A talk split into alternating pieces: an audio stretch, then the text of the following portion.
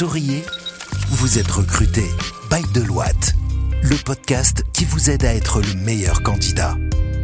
Bonjour et bienvenue dans un nouvel épisode de votre podcast Souriez, vous êtes recruté. Je suis Anas Saoudi, manager communication au sein de Deloitte. Et depuis nos bureaux à Casablanca, j'ai le plaisir de vous présenter ce nouvel épisode où on va parler des mots-clés incontournables à mettre sur son CV. A tout de suite dans Souriez, vous êtes recruté.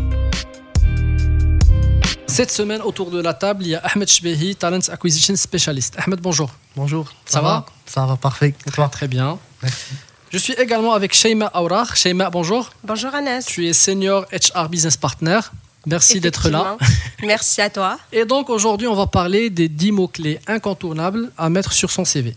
Donc euh, moi je pense que c'est un sujet qui doit pas parler à beaucoup de monde, surtout euh, voilà genre euh, je dirais quand on fait l'exercice aller de faire son CV ou de refaire sur son CV, on pense pas toujours en premier à l'idée, je dirais d'avoir comme ça des mots clés à mettre ou ne pas mettre sur son CV. Donc moi déjà quand j'ai vu le sujet de cet épisode, je me suis posé la question que beaucoup devraient se poser. Pourquoi et c'est quoi la pertinence justement d'avoir des mots clés sur un CV alors moi, je dirais avoir des mots-clés sur son CV, c'est pour euh, deux raisons. Première raison, c'est parce que aujourd'hui, nous utilisons un processus digitalisé pour le recrutement. Et ça, d'ailleurs, c'est partout dans le monde. C'est-à-dire que les CV que nous recevons ou que nos consultants, nous les euh, lisons pas un par un, mais c'est plutôt de façon automatique sur les ATS, les sites d'emploi, les réseaux sociaux professionnels que nous utilisons. Et ça nous permet de filtrer ou préfiltrer rapidement les premiers CV qui correspondent à nos mots-clés mots-clés euh, recherchés. Deuxième raison, c'est que même les, euh, les CV que nous shortlistons et que nous lisons, nous passons très peu de temps sur ces CV-là.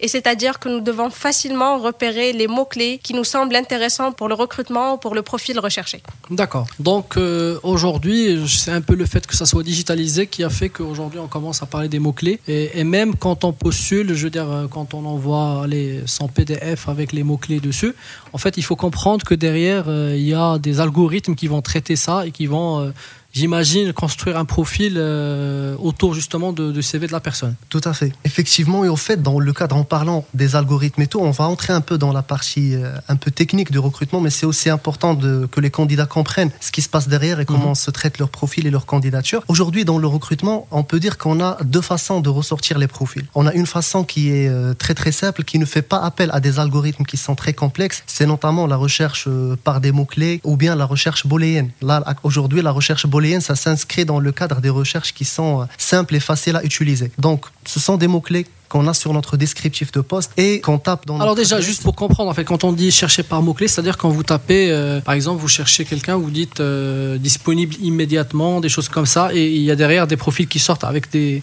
ces mots-clés. Il y a des, la disponibilité, les technologies. Je pense, on va tout à l'heure, on va avoir une liste, en tout, en tout cas des mots-clés à avoir, mais, mais, en fait, ce que je veux comprendre, c'est que quand on dit chercher par mots-clés, qu'est-ce que cela exactement signifie d'un point de vue voilà, plus opérationnel? D'accord. Alors, d'un point de vue opérationnel, pourquoi on utilise déjà les mots-clés? C'est tout simplement pour réduire le temps de traitement des CV. Par exemple, si je recherche quelqu'un qui travaille dans le monde de la data et euh, qu'il maîtrise déjà Power BI, je vais pas voir les 200 000 CV qui existent sur le job board, mais euh, je vais taper le mot-clé avec des paramètres spécifiques pour que ce CV-là, pour que les CV me ressortent. Et donc, au lieu d'analyser 200 000 CV pour lesquels je n'aurai ni le temps ni l'énergie, bah, je vais pouvoir analyser, euh, par exemple, une cinquantaine de CV, passer des entretiens pour une dizaine et en retenir euh, à la fin la, personne ou les personnes dont j'ai besoin. Alors ça, mm. c'était euh, la première façon de faire. La deuxième façon, qui est, euh, je dirais, la façon la plus avancée aujourd'hui, c'est un mode avancé qui fait appel à des algorithmes, à de la data science et au machine learning. Et pour faire très très simple, aujourd'hui, quand on met des mots-clés sur les réseaux sociaux et sur nos CV, ce sont des mots-clés qui vont s'inscrire dans le cadre d'une base de données d'une base de données qui est très très grande, dans laquelle il y a beaucoup de candidats. Et dans cette base de données-là, ces candidats, par exemple, sur LinkedIn, ils ont de l'activité. Sur les job boards, ils postulent à des postes, ils changent par exemple leur statut. Et donc, l'intelligence artificielle arrive à repérer ces mots-clés et ces mouvements et elle essaie d'intégrer le tout dans le cadre d'une fonction mathématique. Euh, par exemple, Y égale à AX plus euh, BZ plus CW. Là, on va perdre tous les... non, non, il, faut être, il, faut être, matheux. Hein donc, par exemple, on peut dire que le Y, par exemple, c'est les bons candidats, c'est les candidats à mhm. potentiel. Ils sont égaux à A, qui est un facteur d'influence, et le X, par exemple, c'est l'entreprise. W, c'est le secteur, euh, et le Z, c'est la formation, par exemple. Et donc, en fonction de l'activité de l'entreprise et du candidat, les job boards et les réseaux sociaux vont nous remonter les personnes qui ont le plus de chances d'être retenues selon nos critères, mhm. juste en utilisant du machine learning, juste en utilisant cette intelligence artificielle. Et donc, je dirais que c'est pour ça qu'il faut être très, très vigilant quand on met des mots-clés sur son CV et, et qu'il faut vraiment respecter un certain enchaînement et un certain groupe de mots-clés qui vont tout simplement permettre à cette intelligence artificielle de nous reconnaître facilement, de nous détecter et de proposer notre CV aux différents recruteurs. D'accord, ben justement, euh, tu, relèves justement l'importance de mettre des mots-clés et des mots-clés pertinents sur le CV. Ben, je m'adresse à Sheima. Quels sont quelques-uns des mots-clés qu'on pourrait mettre euh, justement sur un CV oui, alors avant de répondre à ta question, Agnès, j'aimerais compléter l'idée de mon collègue Ahmed pour résumer un petit peu ce qu'il a dit en une phrase, si on peut dire c'est que le but de la recherche mots-clés aujourd'hui, c'est de pouvoir matcher entre le profil recherché et le profil du candidat. Donc, on a des mots-clés que nous sommes en train de rechercher pour notre profil, des mots-clés qui reflètent la personnalité du candidat qui sera recruté. Et c'est ces mots-clés-là que nous recherchons sur les profils ou les CV des candidats qui ont postulé ou que nous avons contactés directement. Pour les mots-clés, comme tu l'as certainement compris et comme deviné, c'est des mots qui varient en fonction du profil recherché, en fonction du niveau de disponibilité ou niveau de seniorité de chaque profil, le secteur d'activité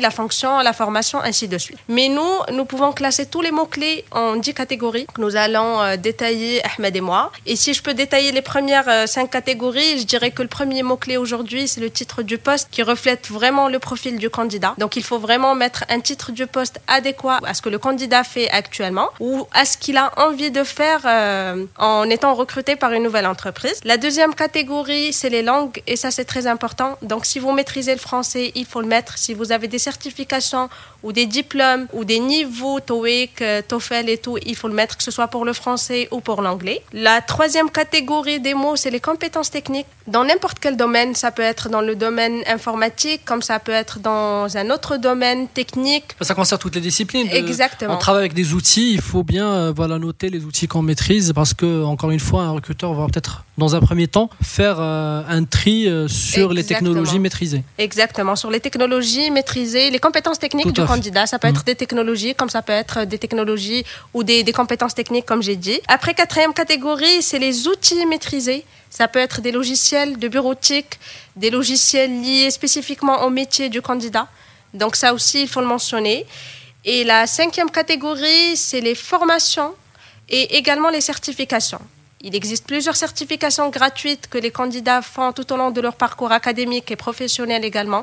Donc il ne faut pas hésiter à mentionner ces, certifications-là parce que ça ajoute vraiment de la valeur au profil du candidat. Et justement sur le point des certifications, euh, j'envoie tous nos auditeurs à l'épisode qu'on a fait justement sur les certifications avec euh, Manel et Hiba. On a justement proposé un certain nombre de certifications qui seraient pertinents d'avoir et d'ajouter justement sur son CV en plus évidemment de, des diplômes. Oui, je laisse Ahmed continuer sur euh, bah oui, en fait, le sixième groupe de mots-clés qu'on doit mentionner, c'est notamment les soft skills. Et là, je donnerai un exemple qui est très très simple. Nous, par exemple, à Deloitte, on recherche des consultants data. Ces consultants data, par exemple, qui sont recherchés par Deloitte, ce sont des personnes qui doivent avoir, en plus de la compétence data, des soft skills qui vont leur donner plutôt cette posture de consultant. Et donc, si je vois sur le CV que la personne a mentionné des soft skills, par exemple, liés à la communication, à la présentation, au management de la relation client, ce sont des points qui vont plutôt donner beaucoup plus de chances à ce CV d'être sélectionné d'être appelé et d'être intégré dans le processus de recrutement. Donc, euh, mentionner les soft skills, c'est un point très très important. Le septième point, c'est le secteur d'activité, les clients et les entreprises dans lesquelles cette personne a travaillé. Et pourquoi il doit mentionner les trois Parce que tout simplement, et je donnerai toujours des exemples un peu concrets, si je recherche par exemple un auditeur euh, qui a fait euh, de l'audit dans le secteur par exemple bancaire, je vais rechercher cet auditeur, mais je vais rechercher uniquement dans la banque. Par contre, il y en a des auditeurs qui ont travaillé dans de petits cabinets et qui avaient parmi leurs clients des personnes qui viennent du secteur bancaire ou bien de grandes banques, des grands comptes.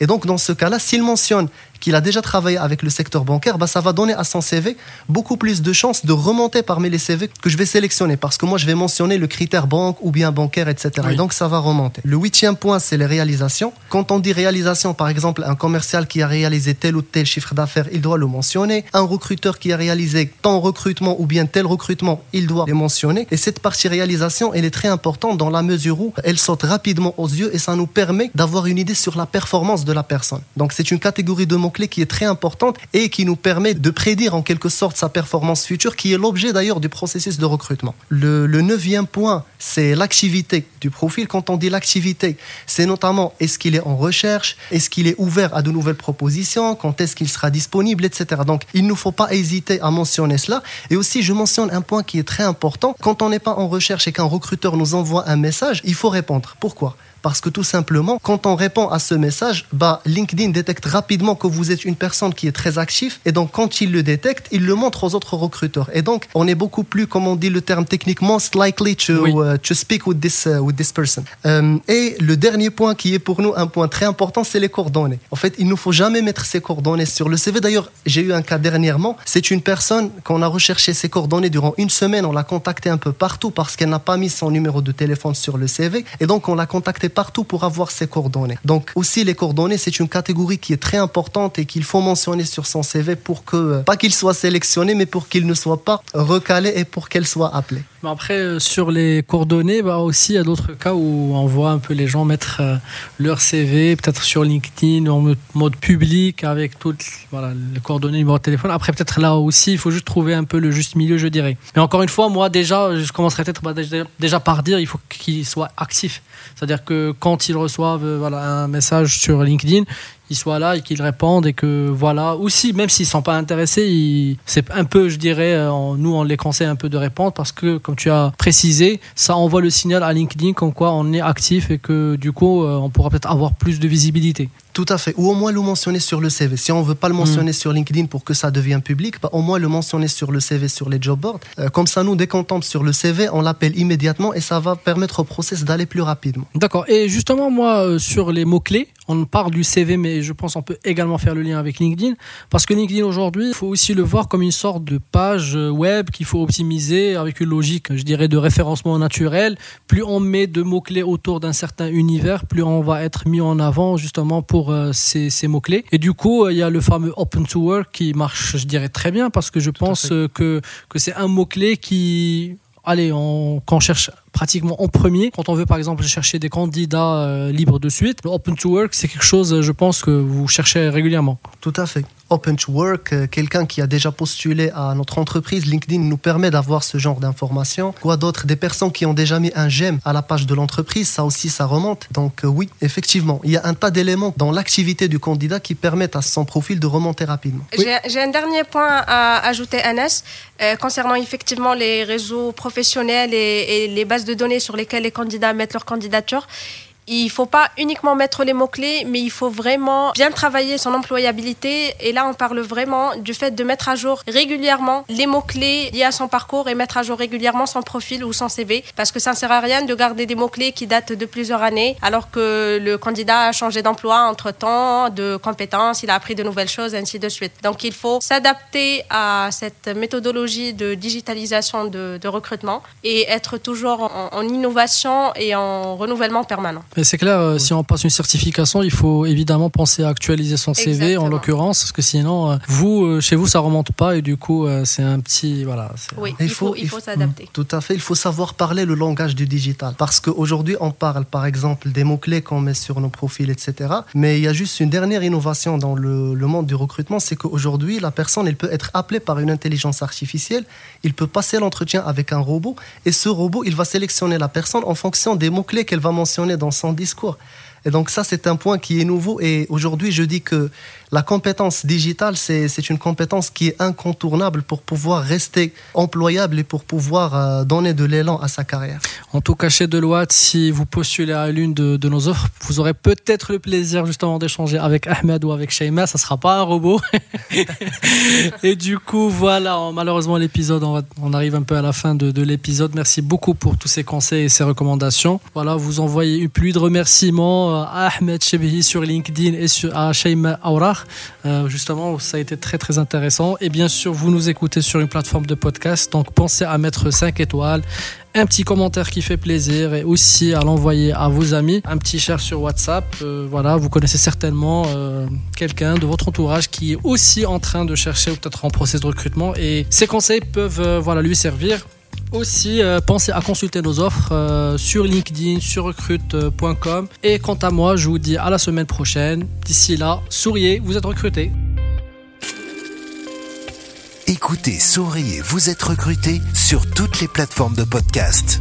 Souriez, vous êtes recruté, le podcast Bail de Loite depuis les bureaux de Casablanca.